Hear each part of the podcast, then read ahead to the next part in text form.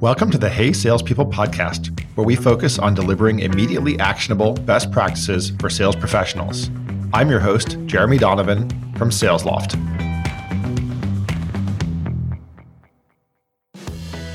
Hey, salespeople. Today it is my great pleasure to welcome Connor Strapp to the show. Welcome, Connor. Hey, Jeremy. Thanks for having me.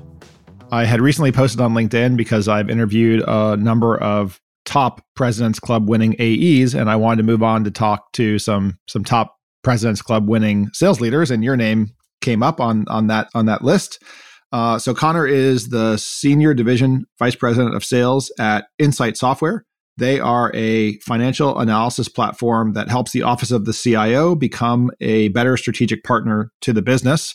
And um, we're not going to talk too much about financial software, but based on kind of who they are and what they do, we are going to talk about this whole concept of vitamin versus aspirin which is how do you position your product as a need to have rather than a nice to have? That'll be the kind of main starting off point that we we go into.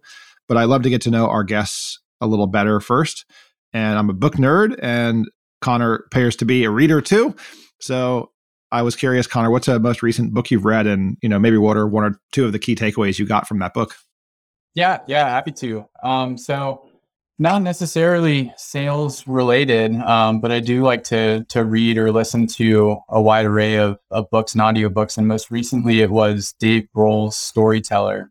I guess one takeaway from the book that I thought was really interesting is everybody's different, and you have to encourage people's passions, even if it's not really aligned with your own. And the example of Dave Grohl is he talks about his mother and father, and he wasn't a great student his dad was um, was a businessman, wanted to take the kind of straight, and narrow, conservative path, but Dave Grohl's passion was music. So he he failed in school, ended up dropping out before he even finished high school, and father cut ties, was not supportive to say the least of this decision. But his mom, on the other hand, said the only thing she said when he told his mom that he was going to leave high school to go be in a band was she says, well, you better be damn good at it. So she supported his decision, and ultimately, and you know, Dave Grohl went on to to, to be in Nirvana, um, and then into Foo Fighters, very successful musician, household name. And I think that's important just because everybody's different, and if you think of it as a leadership from a leadership perspective, if you try to teach everyone to act the same way, you're going to lose out on a lot of people's creativity and where they really excel. So you can't lead everybody the same way. You have to understand their passions and motivations, and you have to really help them achieve their goals. did you know what you wanted to do when you were in your teenage years, or did that come to you later? What what, what was your what was your passion when you were fifteen? Definitely, I did not know what I wanted to do. Um, I thought when I graduated high school that I wanted to be a forensic scientist until I found out that forensic science is a lot of paperwork and tracking evidence. It's about 99% of that stuff and 1% actually dealing with the blood splatter and everything else. Um, so once I figured that out, I, I, was in college, tried a bunch of different things. Um, I actually wanted to go into the arts and go into acting. Not a lot of people know that, but wanted to have a backup plan. So I was like, all right, well, I'll take the, I'll double major, I'll do the creative stuff, and then I'll, I'll get a business degree. And I was like, well, I'll do marketing because that uh, helps the, the creative juices flow. So went into marketing, and actually at UNCW there are two tracks uh, with marketing. It was the first year they did this, and it was a marketing which was kind of a lead gen, advertising, supporting of sales type marketing role. And then they actually had a professional selling track, which focused on sales, Salesforce automation, and a bunch of other stuff. Um, it was the first year they did that, and I hopped into that track. Um, and that's where I started to get really passionate about sales. Are there some things that you learned at, at UNC Wilmington that you apply that you know that you were able to apply when you actually got in the workplace? Yeah, definitely. Uh, they did a really good job with that education track. They, I mean, we even hopped into CRM in school, so that was something that I was exposed to prior to even joining the workforce. Um, and then there was a ton of role play with selling experiences. And that's where you really, really get into the nitty gritty without being into a real life selling scenario. So you kind of got put in the hot seat without having to be put in the hot seat, still have the training wheels on a little bit. Great program. Well, you know, I wanted to introduce the, the topic of this aspirin versus vitamin concept. And every company wants to position their product as a need to have and that's probably in the uh, the the eye of the beholder, right? It's in the eye of the prospect whether it's a nice to have or need to have. You know, you you've been putting some awesome tenure in at Insight Software. You've been there for six years, rose up the ranks from BDR through account executive, senior account executive, all the way on up to uh, division VP and, and senior division VP. I, I understand you're a financial analysis platform, but where do you sit and how do you position that as as more of a uh, need to have than a nice to have? Yeah. So, I mean, we work across industries, across the markets, mid market, um, SMB, enterprise type companies, and we help CFOs in a number of different ways. It could be reporting analytics, it could be tax solutions, budgeting solutions. But the fact of the matter is, is ultimately a company's financial processes, a need to have is an accounting system. And when we start to talk about these bolt ons, I can certainly argue all day that it's a need to have. But a lot of the conventional mindset is that, you know, we've always done it this way for the past 20, 30 years, um, and everything's running just fine. So it's obviously not a need to have. But what's really important in, in the sales process for us is that we uncover how our solutions can actually impact the bottom line and build a strong business case around it. So we're we're trying to tie the solutions to increasing revenue, decreasing cost, mitigating risk, so people can actually see the impact on on their bottom line and their business. So then it is a need to have. I guess like one kind of funky example could be, let's say you invent, and this is off the cup by the way, so I might screw this up. Let's say you invent a, a, a seat warmer for lawnmowers or something like that. And you start going after lawn care companies and you're saying, hey, here's this this seat warmer for for your lawnmowers. It costs you know, a couple thousand bucks. It's going to increase the comfort of the folks that are in the field. It's going to make them more productive. It's going to be really nice. It's a nice have. They say, yeah, it sounds great. Um, I'm sure they'd love that, but ultimately that's not going to help us, you know, sell more lawn care services. But if you can take this and turn it around and say, well, with the the seat warmer for the lawnmower, your folks are going to be more comfortable and they're going to stay in the field for X amount more time. It's going to result in 10 more lawns cut over the course of a month. Then it becomes a need to have. You're talking about increased productivity that's ultimately going to improve the performance of the business. At that point, it would be a no brainer to buy it. That's what we're really trying to do is help open the eyes and create a compelling business case that our solutions are a need to have. And it would be fiscally irresponsible not to invest this concept has been around in some forms, right, with ROI calculators for you know for for quite some time. On the buying side, how, receptive are buyers to you know to those ROI calculators? I sometimes think, right, uh, myself as a buyer, if someone gives me an ROI calculator, yeah, it's helpful. You know, even if I have budget, I need to still go to my CFO to approve a purchase, and he's going to ask me for the, a business case and, and ROI, but you know he may or may not discount the ROI calculator that the vendor partner had provided me. How do you, how do you get over that hurdle with your prospects? Yeah, I think you just have to really dig down to what's important to the business and what their key initiatives are. I, I've seen a lot of ROI calculators that are productivity based. They're almost subjective to where you're saying, all right, you're going to save 50 hours a month. This person costs this much per hour. Here's the increase in productivity and you know, cost savings.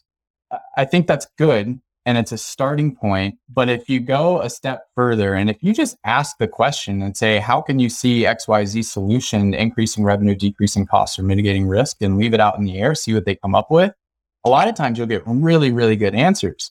And an example could be like a, an architecture engineering company. And you ask that question, and they say, all right, I've got this financial reporting tool now. And I could see that if we are able to see the numbers in real time, we might be able to catch a project X weeks earlier before it becomes unprofitable. And now we're actually making a million dollars on this project versus losing a million dollars. That's very, very impactful for a CFO to say, wait, you're telling me that there's a risk of this project being a million dollars unprofitable and we can catch it quicker. I think those types of examples, when you really get a prospect thinking, are they add gravy on top of that ROI calculator. Because I think the ROI, calculator is important, but I think you have to take it a step further than productivity. Yeah, the other thing I'm, uh, I think there's a there's a bit of a debate out there on right now is who is the person that actually constructs these business cases. You know, we've seen the hyper segmentation I guess it's a continuation of the predictable revenue model, right? But of, of the sales role where you you formerly and you still have some full cycle reps who who do everything as we broke out the SDR function from the AE function, from the AM function, from the CSM function, from the renewal manager function, like on and on and on. You know, then we had sales engineers who were technical specialists. And then now you're starting to see this value engineering role emerge, either pre-sale or post-sale. And, you know, these folks are another thing that I think AEs eventually we're going to slice AEs down into project managers or something like that. I don't exactly know what will be left after we sliced and diced into oblivion. For you guys at, at Insight Software, who does that value engineering work? Is that a, a different team or is it the account executive themselves? It's the account executive, but it's in concert. Uh, and this may be an obvious statement, but it's definitely in concert with the buyer themselves. So with the business cases, I mean, we're segmented by industry. The people that RAEs know their industries inside and out. So they they know typically probably 65, 70% of a business case when they go in, but they have to work with the the prospect to get that other 35 30% and to really tailor it for that specific company. I mean that's a step in our process um, and i think having a repeatable process is really important too. I, I don't want to say we require a business case build but it's something where we definitely um, encourage it in every single sales cycle. So after discovery after demo it can be with pricing before pricing we're scheduling a call that for business case build with the prospect and if they're not willing to do that for whatever reason, then to your point earlier, that could be a, a, a, solid red flag of how good is your deal. We typically come in with a framework on what we've learned in discovery, in demos, and and previous experience. Um, and then we lean on them to to ensure that they're they're customizing that business case with us.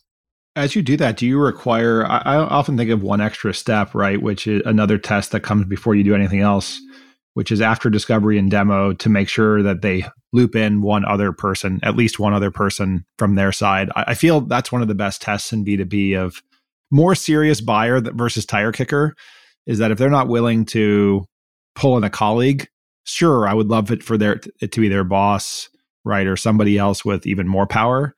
But even just bringing in anybody else into the conversation, I think, is an incredible test of of whether they're kicking the tires or, or more serious. Yeah, definitely. Um, multi-threading these counts is extremely important. We talk a lot about champion testing, and if you haven't multi-threaded an account, you don't have any other any other contacts that you've spoken to. If you test your champion and they fail, then you're back to square one. If you haven't talked to anybody else, you need somebody selling on your behalf, and it, it becomes a lot harder if you haven't been introduced to anybody within the account. You really go back almost to the prospecting stage at that point besides the things we've talked about around champion testing, I'm wondering are there ever any instances where you know you had done these things we talked about and you thought you had a champion, but they turned out to not be? And what would you have done differently in that situation to to get that right? That's a really good question. I mean, we've definitely had people we thought were champions and ultimately they ended up being coaches or just not solid champions. And I, I think the one big thing that we always try to caution the team around now is that when you're operating in the mid market, lower mid market, a lot of times you will have somebody that says, Look, I've been here 10, 15 years. I know what it takes to get something purchased. Just give me the, the deets and I'll go run and I'll get it done. And the inclination there is always to be like, All right, you know, sounds good. I trust you. But we see that fail. So there's this element of, of slow down to go fast that's really important. And I kind of stole that from John McMahon in his recent book, uh, the qualified sales leader. It's making sure that you don't skip steps in your sales process that are important, and this being one of them. So you can either avoid losing a deal or closing a small deal. To answer your question, yes, I think there have been times where we've skipped steps because we've been in a comfort zone, and we need to make sure that we don't do that.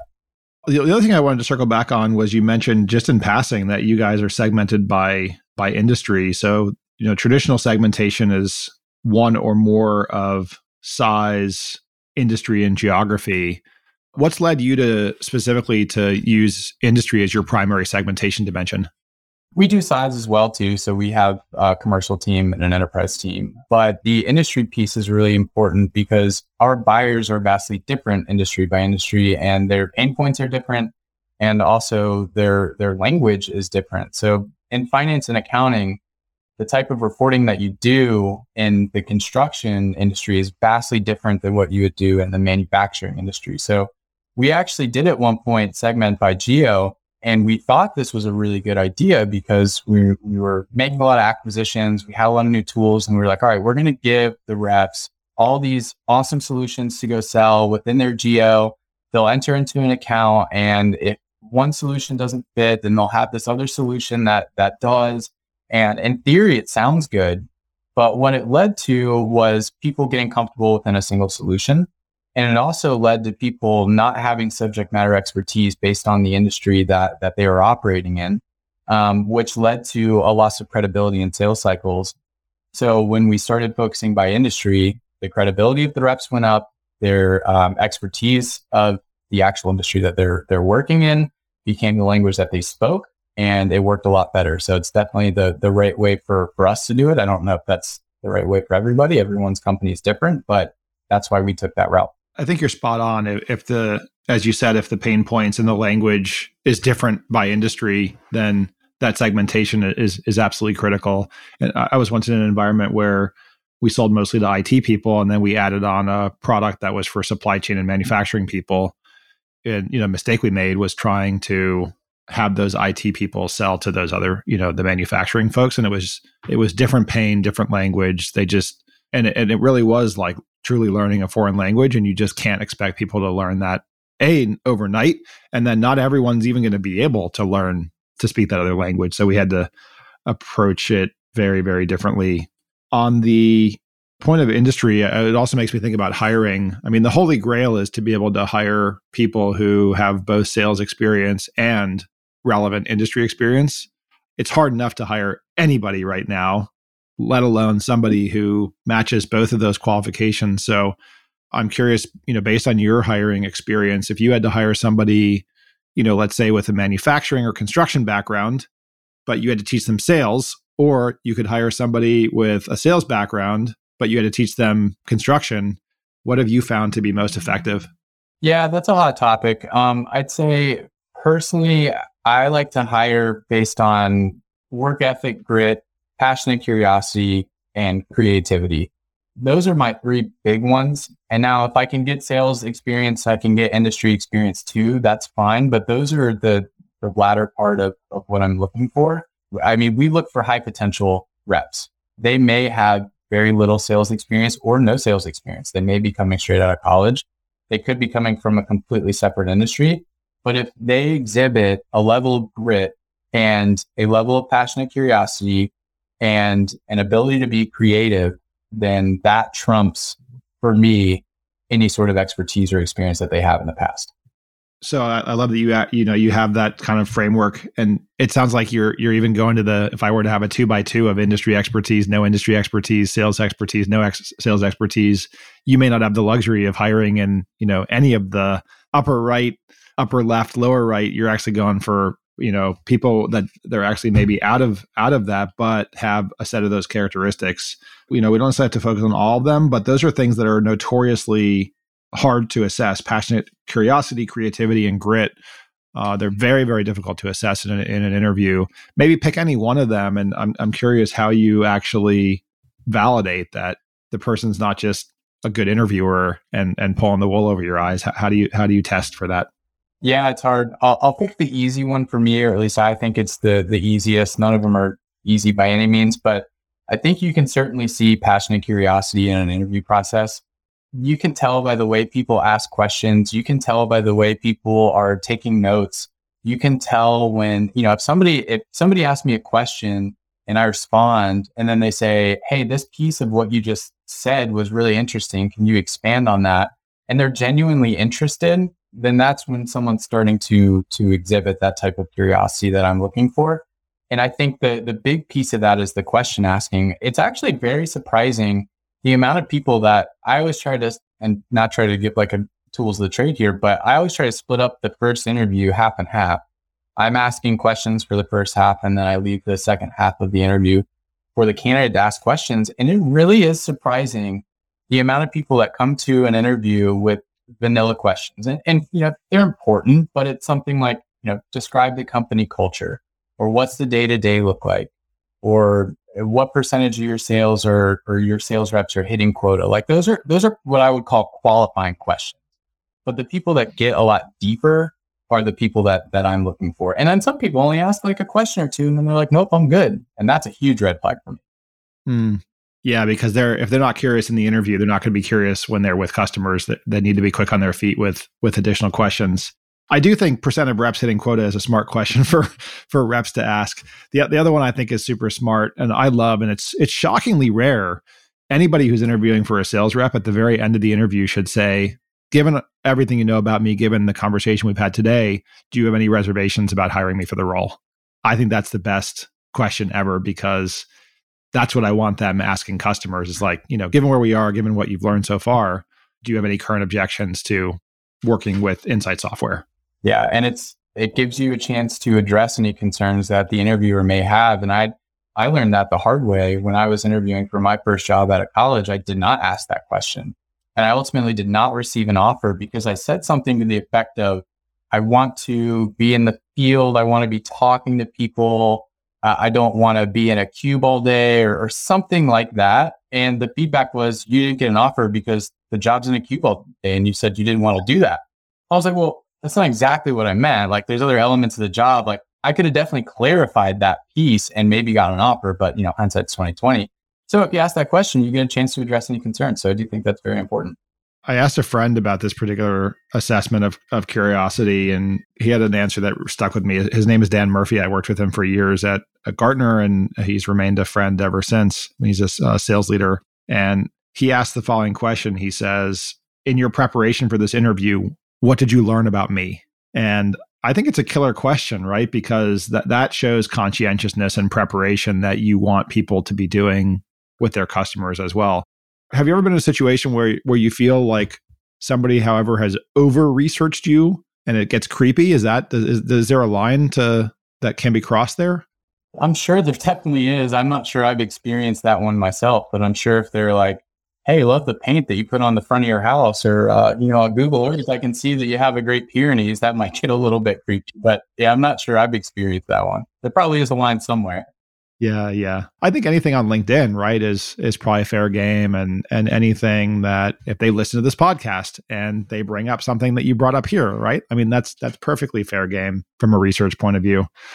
My last question, speaking of LinkedIn profiles, is on your headline for LinkedIn, you've got two things that make sense and then one that's eyebrow raising. And if people could see you, we're audio only, but if people could see you, just smiled and raised your eyebrows so you know what's coming.